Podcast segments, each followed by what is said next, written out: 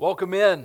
So glad that you would join us again here on a Sunday as we go live as a church. You're having church and home again this Sunday, but here's the good news.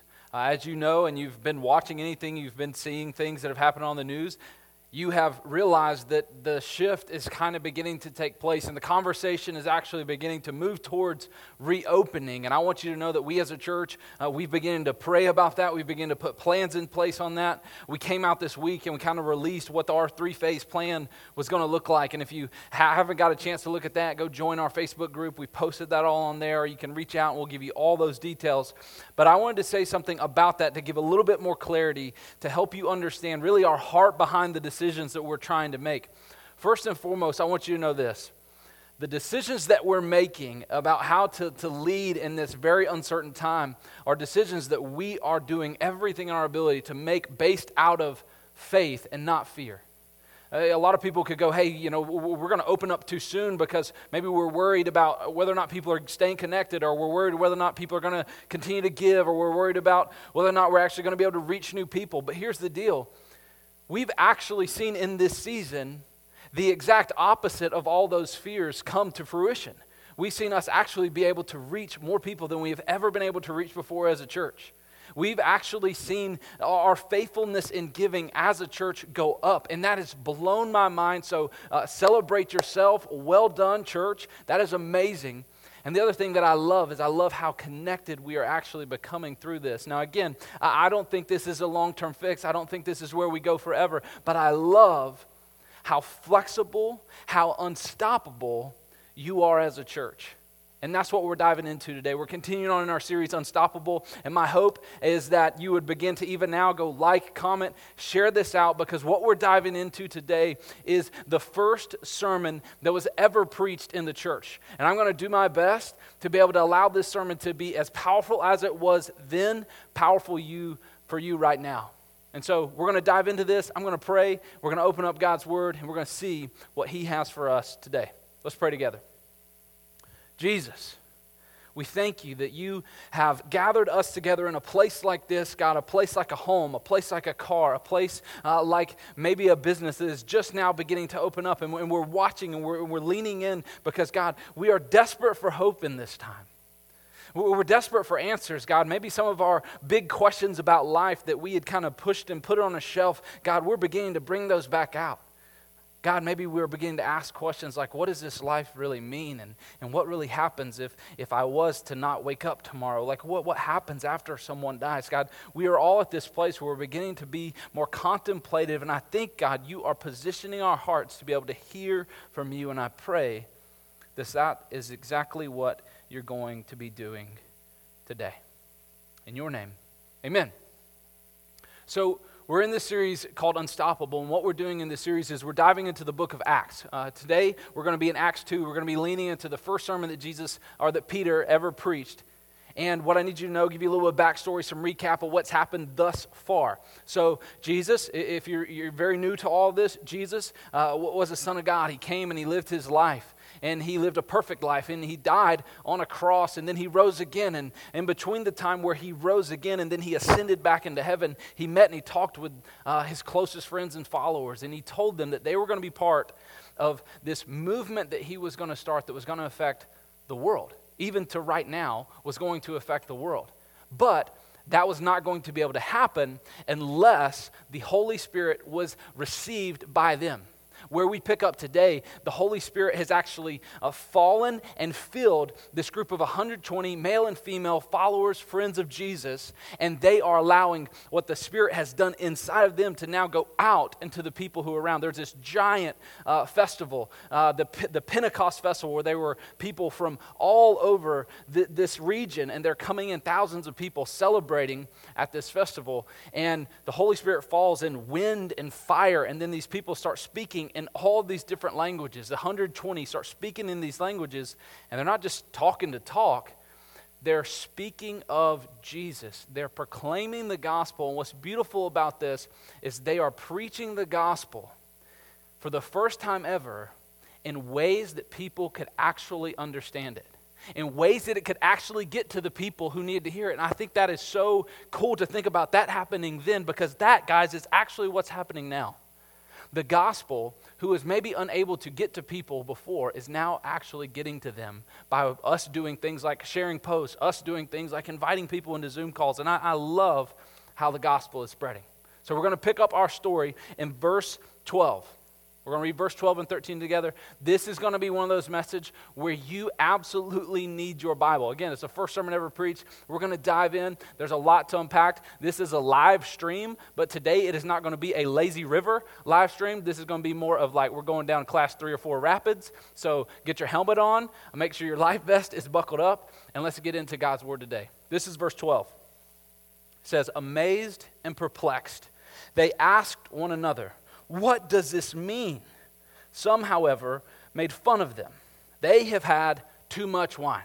Okay, so Luke accounts that the people saw all this 120 uh, group of Jesus' disciples speaking all these other language, and the people look on and they are amazed and perplexed. They're like, what in the world? Like those people are Galilean rednecks, and they're speaking my language and my dialect. What is happening?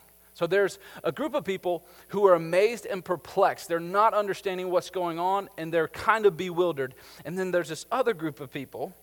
It says some, some, however, there's always some some, howevers in life, aren't there?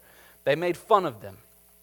They're joking about it. They're picking fun at them. They're making fun of them. They're, they're textbook haters. And, and what happens with them is, is because it's about nine in the morning, these people are going, they have had too much wine. Because for them, and again, you got to remember, they're speaking a different language. What some of them would be hearing if the group of 120 weren't speaking their language is just kind of incoherent babble. And so they're hearing this and going, ah, these people are just trash. They're, they're, they're, they're wasted. And I love what happens next. And in this short few verses that happen next, we learn some key things about what happens when you have the Holy Spirit. The first thing that we see when you have the Holy Spirit is this you do not listen to labels. When you have the Holy Spirit, you don't listen to labels that other people put on you. See, there was this group of people, and they were essentially just your textbook haters. They, they had all of this religion, and their religion was so full inside of them that it didn't leave enough room for God to actually do miraculous things. And so something was happening around them that was outside of what they would expect. It was outside of their tradition. It was new to them, and because it was so new to them and so unexpected to them, they couldn't get a handle on the power that they were experiencing. They instead just slapped a label on it and said, These guys are drunk. And what's crazy here is what's actually happening is, is these men and women are proclaiming the gospel, again, for the very first time to people in ways that they can actually understand, but these people label them as drunk. They're filled with the Holy Spirit, but there's a group of people who give them a false label. And in our lives, and you've probably had this happen to you, people are quick to give us false labels. People are quick to label us things based off of what they see us doing or what they see us lining ourselves up with. What are some of the false labels that maybe you've gotten in your life? Now, some of these, let's be honest, some of these labels, they may actually be things that you gave you. Because some of the mistakes that you may have think earned that label are only things that you know. Maybe for you, you've been labeled an adulterer. Maybe for you, you've been labeled an addict. Maybe for you, you've been labeled a failure. Maybe for you, you've been labeled as not quite as good as your brother or sister. See, the world is really quick to give us labels. Satan is really quick to make sure those labels are put on us with gorilla glue that can never come off. But what I need you to understand here is what I believe these people were getting at. See, the world, when they give us these labels, they give us these labels, and with a label also comes a narrative, also comes a story of because you being this, this is the story that your life should look out with. You, this is the narrative that you should follow if this is what you are. And see, one of Satan's best tricks to get us to fail in our faith is to try to get us to reapply old labels that Jesus' blood removed and washed off. But see, when we are filled with the Holy Spirit, what other people may try to label us no longer matter Because you've seen this, you've experienced this. Man, if you've really started to take some bold steps in your faith, like these guys are about to do, you've had people kind of look at you crazy. Some of them have gone, ah, give them a month or two, it'll fade out. Or they've looked at what you've started to do and gone, man, you're just a hypocrite. Like four weeks ago, I saw you at that party. Four weeks ago, I saw you at Applebee's, trash. Five weeks ago, I, I saw you, you know, posting those things on social media. I, I, I don't know if what's really going on is what's really going on. And see, that's, that's what happens. But when you're filled with the Holy Spirit, the labels stop mattering. And my question to you is what labels are you leaving on that Jesus died to wash off? And the Holy Spirit wants to remove that. The next thing that we actually see here, and it's in Acts chapter 2, verses 14 through 16, it says that, that Peter, you know, these guys are saying, You're drunk. And Peter, again, Peter has got some gospel gangster kind of going on in him because if you know a little bit about Peter, he, he was the guy who was the bravest. He was the guy who would stand up and, and do some things. But at the same time, man, Peter was the guy who, who made a buffoon of himself a lot of times. There's no other disciple who uh, Jesus looked at and said, Get behind me, Satan. And so if, if Jesus is calling you Satan, like you're actually kind of pretty low on this totem pole of like being the, the teacher's pet. But what we see is actually because now of the indwelling of the Holy Spirit and the Holy Spirit filling Peter up, there is this mix of, instead of pride and bravery, what you see is what God can do when He gets a man or woman of God, and they have this beautiful combination of humility and bravery. And man, I'm praying that some saints of God, some men and women of God will rise up with bravery and humility in a season like this. And so, with the mix of bravery and humility, Peter, it says in, in verse 14, it says, And Peter stood up with the eleven, raised his voice, and addressed the crowd. He said, Fellow Jews, and all of you who live in Jerusalem, let me explain this to you. Listen carefully to what I say. These people, they are not drunk as you suppose, it's only 9 in the morning. In essence, Peter is saying, guys, you're drunk to think they're drunk. It's 9 a.m. We're a, a group of 120 devout Jews. Yeah, none of us are drinking right now. And I want you to see uh, three more things about what happens when the Holy Spirit fills somebody up. The first thing I want you to understand here is this when you have the Holy Spirit, you stand up, you team up, and you speak up. And we see this right here in, in verse 14. Look what it says. If you're, if you're the type of person underlines your Bible, underline this. It says, Then Peter stood up. And man, this verse is beautiful. And, and if you're anything like me, and at times in your life you feel like a bag of contradictions, you feel like someone who takes three steps forward and five steps backwards, man, let Peter give you some hope. Because when the Holy Spirit began to fill him up, his life changed. And one of the things that's beautiful about how his life changed is the things that he used to be afraid of, he is no longer afraid of. See, if you remember Peter's story, like Peter was this guy, and the night that his best friend Jesus was on trial, was arrested already, Peter is warming his hands alongside of a fire, kind of watching at a distance as his uh, d- discipling guy, Jesus, is out there getting ready to go to a cross, and he's warming his hands by a fire, and a servant girl, a middle school age girl, walks up to him and says, Hey, man, I'm pretty sure uh, that you're with Jesus, right? And Peter eventually, you know the story, he, he ends up calling down curses, swearing to God, saying, I, I don't know Jesus. And what we see in this moment here in Acts is this man who was even intimidated by a little girl is now standing in front of the very same people who crucified his friend, and he's speaking in bravery. See, there comes a time in all of our lives, if we are actually going to be filled with the Spirit, if we're going to move forward in the gospel, there comes a time when we no longer can sit down anymore. There comes a time when we actually have to do like Peter and stand up. Stand up for what we believe in. Stand up for who is behind us. Stand up for what we represent as followers of Christ and stand up for what the gospel is compelling us to do. And hear me on this before you go rah, rah, rah and start a revolt. Oftentimes, for us as Christians, what it means for us when we stand up is not that we become the primary, is actually that we lay stuff down and take a knee. And do even maybe like what Jesus told Peter to do when he took out his little sword and saw that he was going to protect Jesus that way and say, Hey, Peter, lay down your arms If I, if I needed to, I could call down a legion of armies, but I need you to be in humility right now and let God's plan work. So, the first thing we learn, if you're filled with the Holy Spirit, you're going to stand up. The next thing is we see that he actually teams up. I love this passage, man. It says, Then Peter stood up with the 11, and it's like, you just got to go from seeing this group of terrified disciples shelter in place, quarantine in a room, and now because of this gift of the Holy Spirit that I'm praying your heart would be open to, now, you got Peter kind of standing up front, and then he's got just 11 of his ride or die boys behind him just going, Bring it, Peter.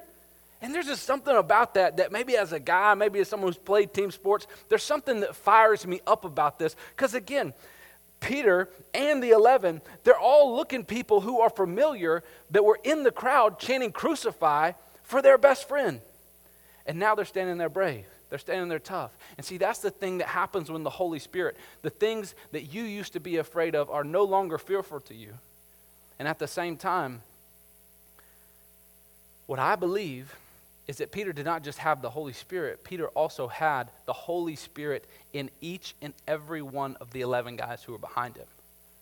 And so, my question to you when the Holy Spirit convicts you to stand up, who will be standing up behind you? Will there be anybody standing up behind you? Do you have an 11? Do you have a 3? Do you even have a 1? See, this, this, this Holy Spirit gospel movement that Jesus invites us in gives us the Holy Spirit for. It was never meant to be done alone. This is the reason why, for us, you know, the, the target number that we set for community groups as a church has essentially been 12 because our hope is that every one person would find in the, in the place of a community group a place where they can stand up when the Holy Spirit leads them to stand up, and then standing behind them would be 11 members who are ready to go wherever the Holy Spirit may lead. So when the Holy Spirit fills you, you stand up, you team up, and the next thing we see is that you actually speak up. And maybe for some of you, this is the thing is if you tried to stand up and you voted a certain way or you've done a certain thing or you've gone to church and you've come and done this. But maybe for you right now, the thing is, man, I need to actually speak up. I need to start saying some things. I need to understand the implications that my words can actually have. I need to start speaking truth. I need to expel some of the lies that are going on around me in the same way that Peter did here. And he goes on, after he begins to stand up, team up, and speak up, Peter explains what's actually going on here to these people who are like, What in the world is happening? The people who are making fun of him, saying, You guys are trash. Peter explains what's going on. And I want you to be able to see some key things and how he explains and what he explains is actually happening here. So if you got a Bible, uh, we're going to jump into verse 16. All right? Acts chapter 2, verse 16. Peter starts his explanation. He says this No, this is what was spoken by the prophet Joel. So he is getting in with these guys who are this, this giant crowd who is around them. He is connecting with them on their level. Again, the majority of the people in this crowd, they are people who believe in a God. They believe in Yahweh. They are Jewish, most of them probably devout Jewish people who had the majority of the Bible, who had everything except the gospel. Again, in their day and age, they did not have the gospel of Matthew, Mark, Luke, and John, and Acts, and all this other type of stuff. They had the Old Testament at that point, and they were religious about reading it. And so Peter meets them where they are, and in the very first sermon starts with Scripture. And he goes through, and he says this This was spoken by the prophet Joel, a guy they would have been familiar with. In the last days, God says, I will pour out my spirit on all people. Underline all. All people. Your sons and daughters will prophesy. Young men will see visions. Old men will dream dreams. Even on my servants, both men and women, I will pour out my spirit in those days, and they will prophesy. See, what's happening right here is Peter is explaining that what you see happening is what the prophet Joel prophesied would happen. And what I love about this, and this, I wish I had time to deep dive into all this, but I want you to see the main thing that I, I think Peter is getting at here is the inclusivity and the multiracial and the, the ethnic backgrounds that are represented in this 120. He, I think he is trying to explain to them that when God's Spirit comes, it is a spirit that is for all people.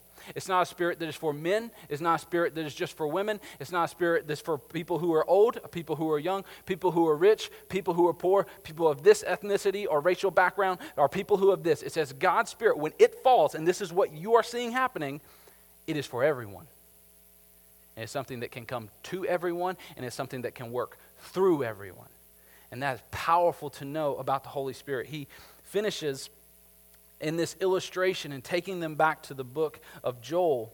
In verse 21, if you, you can drop down, it's not going to be on the screen, but I want you to drop down. Look at verse 21. I want you to connect something here.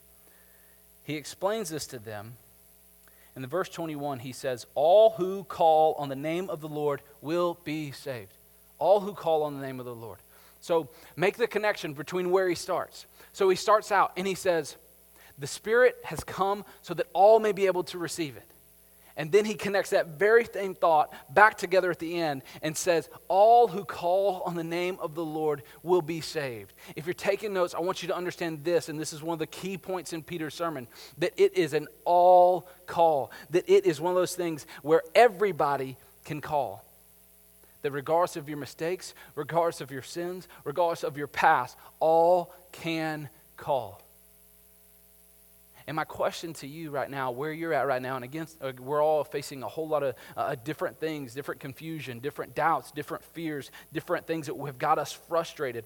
My question to you right now is if Peter says, all who call on the Lord will be saved, is there something right now other than the Lord that you are calling on and hoping will save you?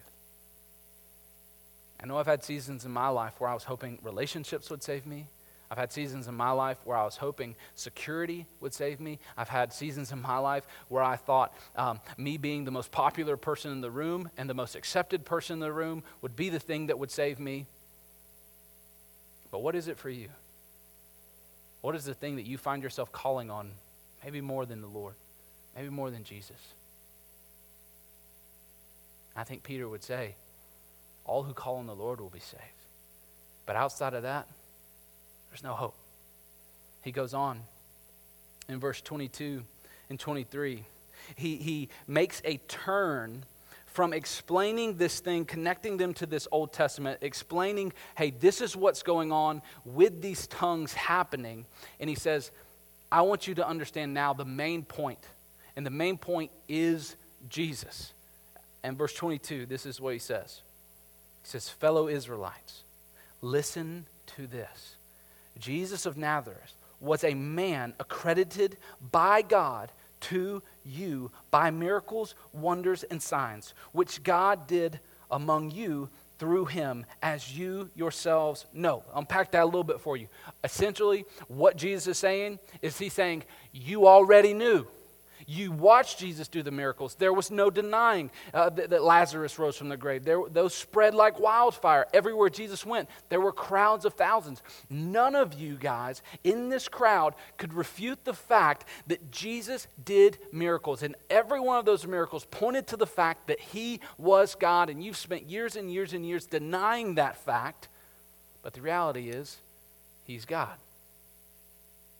And you've probably done this in your life too, because man, I have.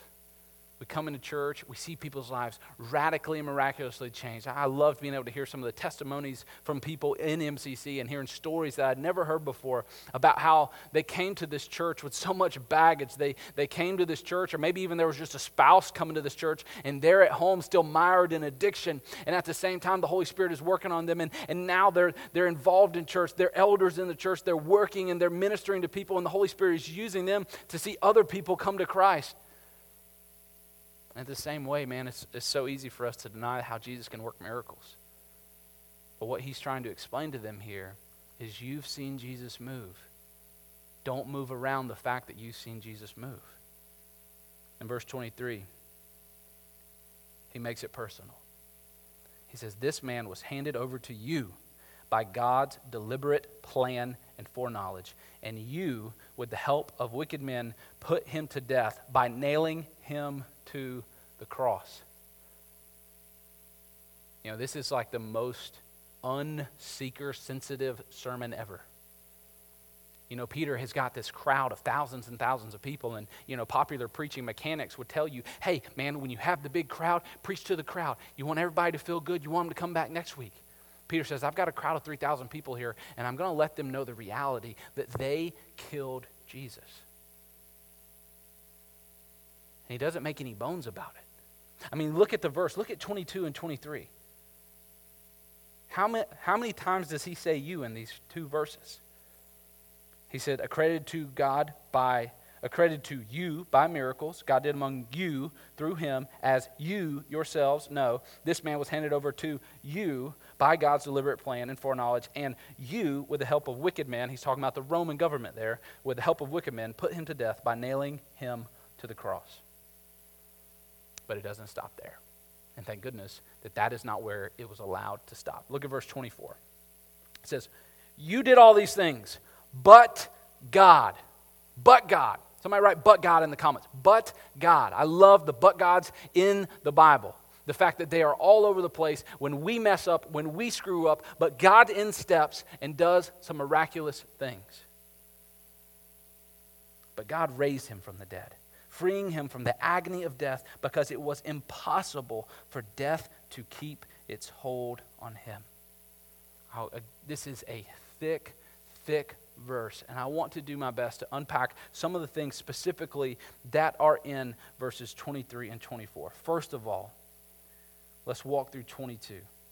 Fellow Israelites, listen to this. Jesus Nazareth was a man accredited by God to you by miracles, wonders, and signs God did among you through him. He's saying the fact that there were miracles proves that he was God. Verse 23 this man was handed over to you by God's deliberate plan and foreknowledge. Okay, hold, hold, hold, hold up well, then aren't we off the hook? Like if it was God's plan and it was foreknowledge from God? Let me explain this to you. Just because God has a plan and God has foreknowledge doesn't mean that you do not have a part to play in making that plan painful, broken, and sinful.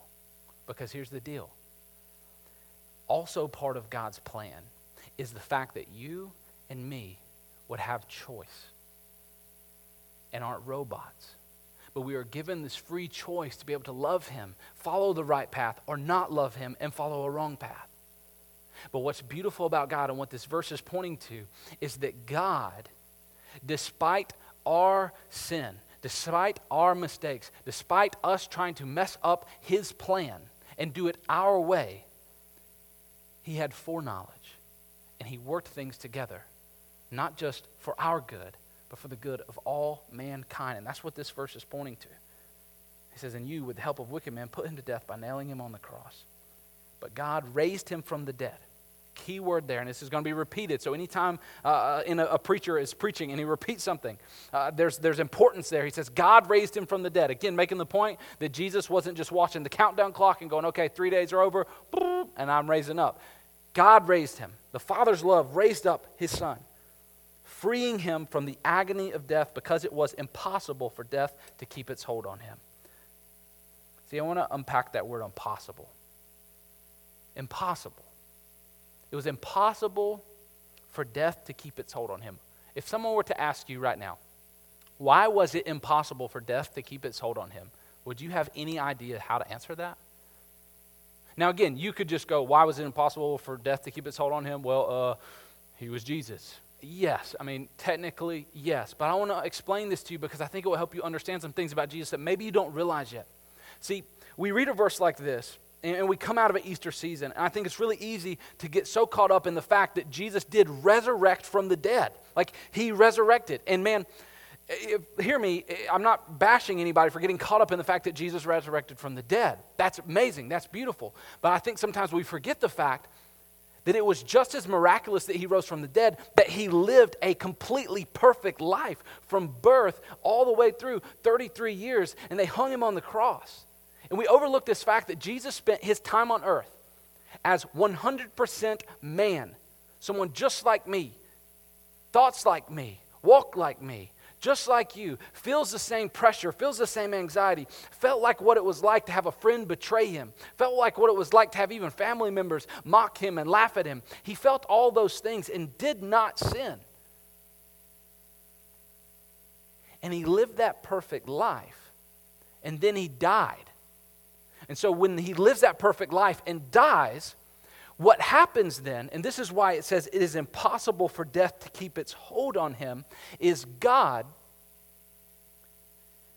as he sees his son who lived this perfect life and died, you've got to understand this. When sin entered the world, God made it very clear that the punishment for sin was what? Death. The punishment for sin is death. But here's the deal again, making this make sense Jesus did not sin. And so when it says that it was impossible for death to keep its hold on him, what that means is it would have been outside of the character and the personality and who God is as a loving and caring and just father to allow his son to experience the death and decay that is supposed to happen because of sin, because there was no sin in his son. That's the gospel. And that's why it was impossible for him to stay dead. Now, I want you to understand where you come into play in this. And this is what Peter was trying to explain to these people. He says, It was impossible for death to keep its hold on him. And, and through that, he was freed from the agony of death. I want you to understand something in regards to your sin. Because what happens now is Jesus, through raising victoriously from the grave because of his perfect substitutionary life for us. In the same way that the punishment for sin was death, it's the same for us. And all of us have sinned and fallen short of the glory of God. Every single one of us. The level playing field because of sin is real. No matter how long you've been a saved person, no matter how long you've been living a life of sin, all of us have sinned and fallen short of the glory of God. But here's what's beautiful, and this is why I think sometimes we don't understand and grasp. Take whatever sin you're struggling with right now all of those sins ultimately lead to death. For, so, so, for some of you, it's control. Some of you, it, it's worry. Some of you, it's anxiety. Some of you, it's lying. Some of you, it, it's, it's, it's the ability that, to, to be able to steal. And some of you, it's, it's just different things. And all of those sins lead to death. But I want you to understand is this, is that when Jesus freed us from sin through his perfect life, you no longer have not just the ability to be freed from things that would lead to death, but you have the ability to be freed from death altogether. And that comes through putting faith in God. That comes through putting faith in what Jesus did as he rose from the grave.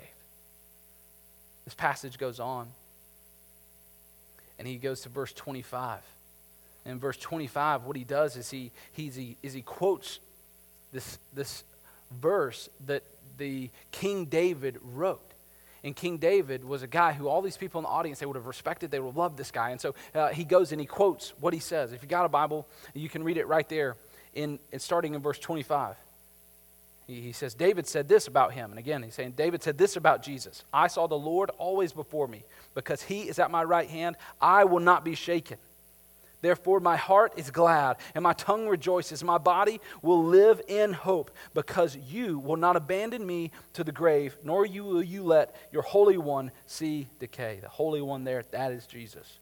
It says, You have made known to me the paths of life, and you fill me with joy in your presence. He's quoting Psalm 16, verses 8 through 11. Now, here's what's fascinating about this, and I think uh, the Holy Spirit ordained this message to be during this season because uh, what I learned in studying this is Psalm 16 is actually one of the primary coronation psalms. We're going to put that word coronation up on there. And you tell me what word you see in coronation. A word that we're seeing everywhere. A word that has shifted our lives within the word coronation, what this psalm would have been singing about in coronation, if you know, it's, talking about a crown. These were one of the songs that, that would have been sang as, as, as the crown was being given to David. It was one of the kingly, one of the royal psalms. And even in this psalm, there's prophecy about who Jesus is. And I want you to not miss what's being said here because I think in this coronation psalm, there are truths that we can lean into in this corona season. That because of Jesus, because of the Holy Spirit, verse 25, you will not be shaken. Verse 26, your heart can be glad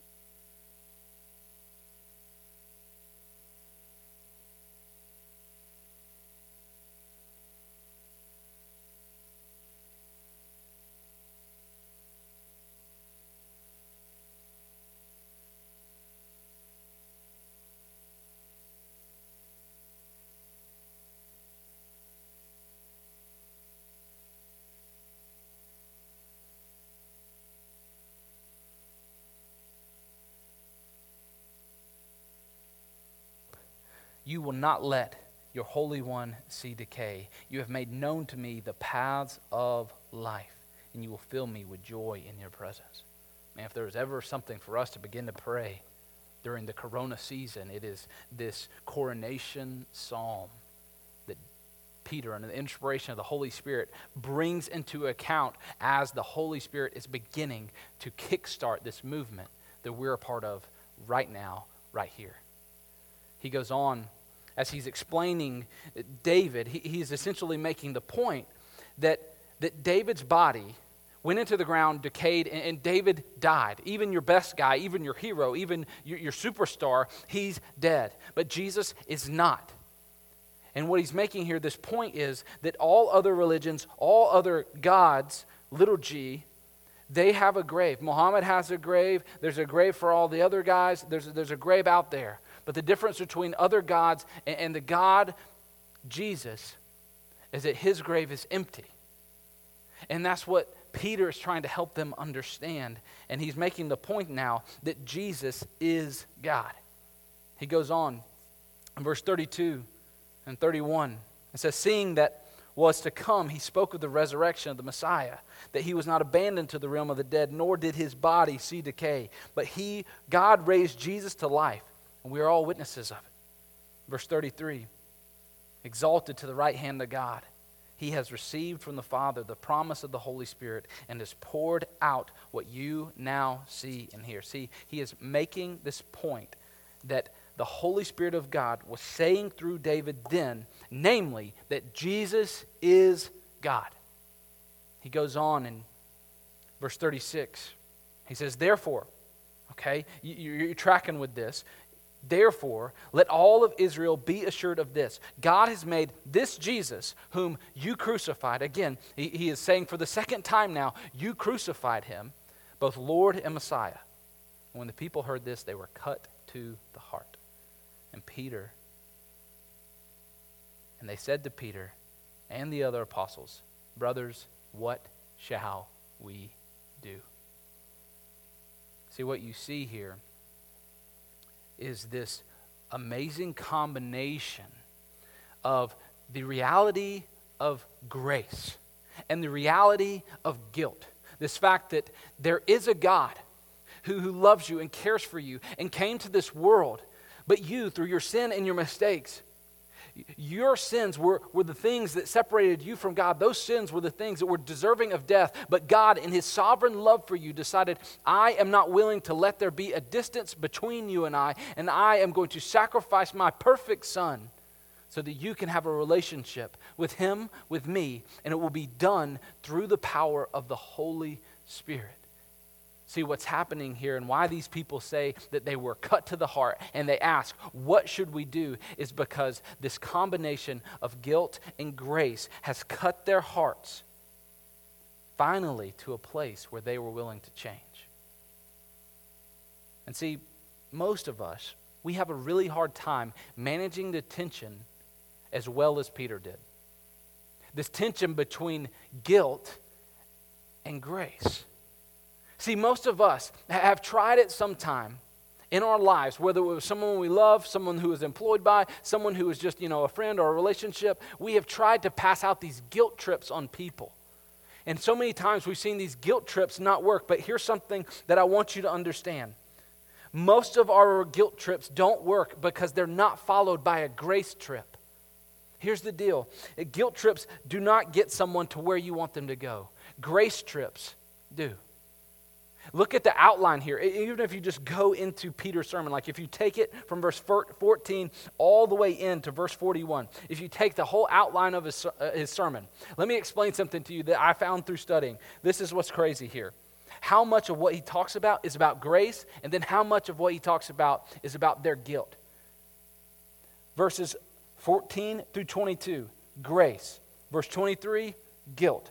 Verse 24 through 35, grace. Verse 36, guilt. Verses 38 through 39, grace. If you're keeping score, that's 21 verses about the grace of God that is being given to these people, and that's two verses about their guilt.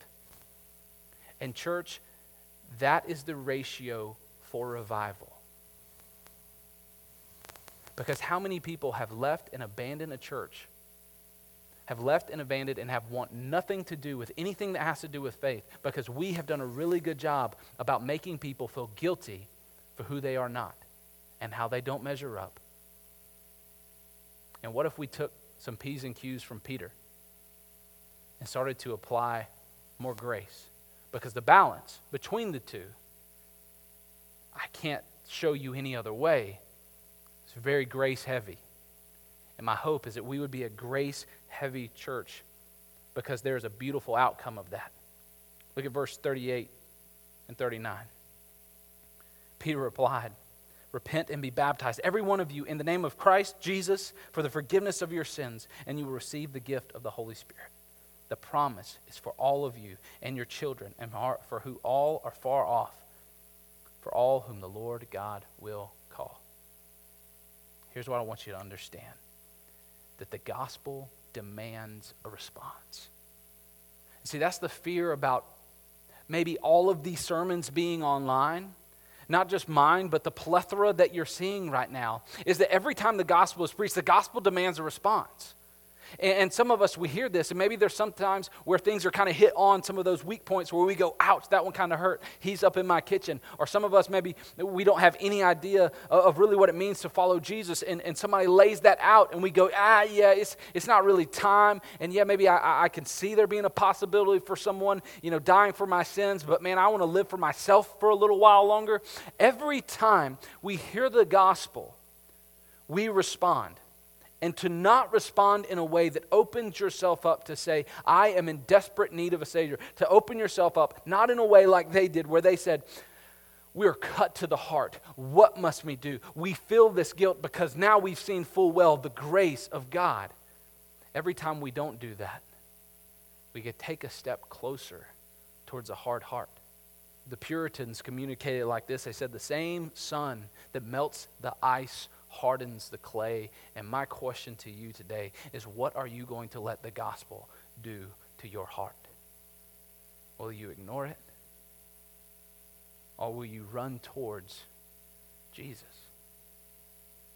who gave his life for you so that you could experience what true life really is? My prayer is that you would do what they did. That you, through the conviction of the Holy Spirit, would go, What must I do? And that you would also do what they did. Say, Jesus, I'm, I am repenting of my old life. I am turning away from this. I am giving my life to you. I am being baptized, and then I am going to be filled with the Holy Spirit. If that's you and you're watching this, you want to make a decision to follow Christ, you, you can fill out that, um, that, that link that's going to be there in the comments. Our hope is that you, through hearing the gospel, would respond to the gospel and take a step in your faith. Because there's a God who, who stepped down out of heaven stepped up a hill called Golgotha and took your sins to a cross so that you could have the life that you actually need. My prayer is that you would do that today. Let's pray together. Jesus, we thank you that we have been fearfully and wonderfully made and that we have been given this grace that you have longed for every one of us to open our hearts to, to open our minds to, and to call out to you from. So many times we have let our hearts continue to grow hard, but Jesus, I pray that you would soften our hearts. That for the weary sinner who's been running for far too long, you would allow them to surrender to you, to find the hope, to take that step in baptism, to be filled with the Holy Spirit, to finally have the power to break free from the sins that they're living to break out of this dull, mundane, monotonous life and find the real life, the abundant life that you promised to give. In your name, amen. Church, as we go into a time of communion now, I'd invite you to grab whatever elements that you're choosing to participate in communion with bread, juice, wine.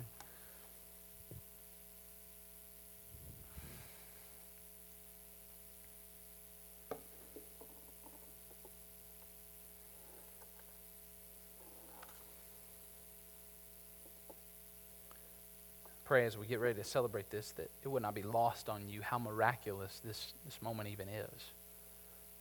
That we, as the same people who, had we been in that crowd, and, and again, you, you kind of were in that crowd because your sins were in that crowd.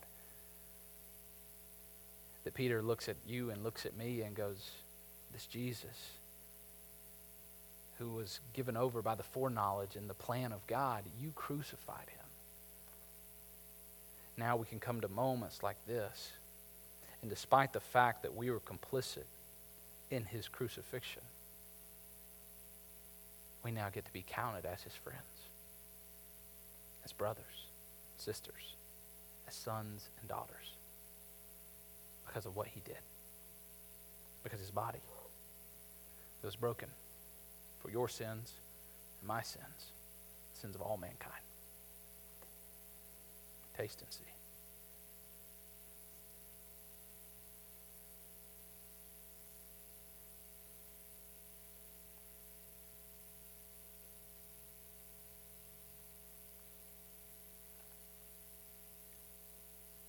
blood of Christ poured out for the forgiveness of all mankind.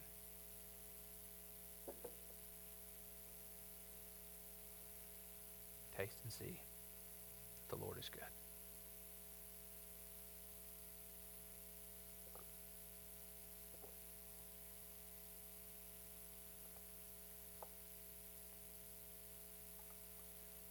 Jesus. We praise you for your broken body and your poured out blood. We are nothing without you. Pray your Holy Spirit would be invading homes right now, that they would feel your presence near to them. That you would bring changes, that you would move hearts closer to you.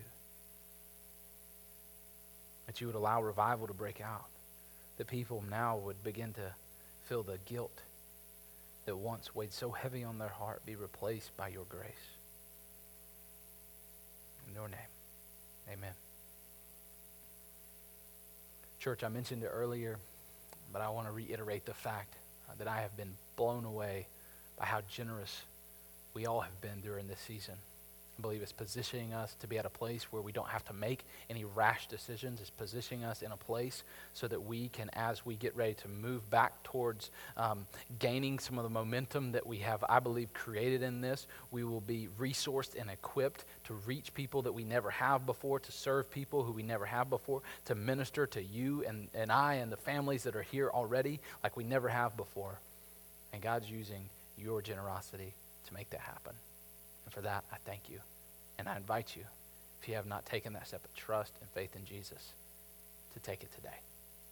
I love you, church. I can't wait to be back with you sooner rather than later. Amen.